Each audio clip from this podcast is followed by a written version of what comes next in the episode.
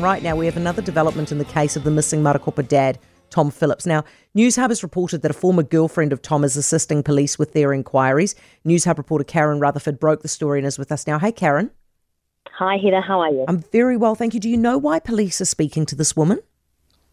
They've actually been speaking to her on and off for some time as part of the routine inquiries. Um, this is not a new thing, it's just new information to the public of New Zealand. We've um, not known about this former girlfriend before, um, but we understand from a police source that um, they believe uh, that this woman who had a baby around two years ago, uh, that Tom Phillips is believed to be the father, uh, prior to his disappearance in December 2021 with Jayda Maverick and Ember, who, uh, you will remember are his uh, three children.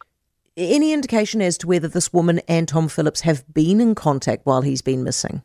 Absolutely no indication whatsoever, Heather. Uh, police are not uh, giving a lot away in that respect. All they're saying is that they've been speaking to her. Um, they know who she is. They've had a number of dealings with her um, over the last couple of years.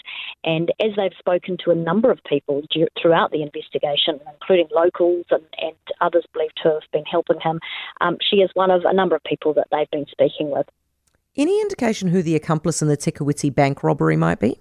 No, and this is what we have been looking into for some months. You'll remember back in May, uh, Tom Phillips is accused of holding up that T, uh, ANZ bank at gunpoint. There was an unknown female on the back of the bike with him, uh, quite a slight uh, young woman. Um, there was discussion at the time uh, around her being around five foot. One of the women that I interviewed at the time um, helped them pick up cash off the footpath and told me that she was only about five foot tall. Mm. So quite a small, slight female. Um, police won't say who they think that woman was or, or young person was, um, and I did put to them whether there was uh, any suggestion that um, this former girlfriend has been interviewed in relation to that. They wouldn't answer that, but it, it sounds like um, they're treating it as a pretty long bow. I don't think there's any indication that she's involved at all.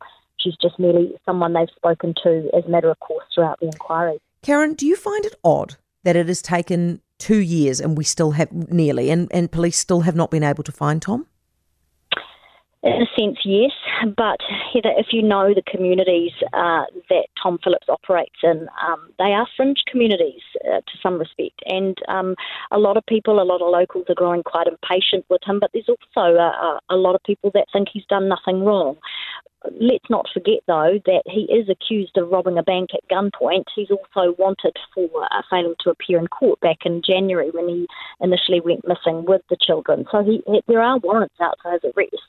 Um, and in that respect, he, he needs to come in according to police. But there are people out there in society who still believe he's a dad who's done nothing wrong and he's merely, um, you know, out bush with his kids.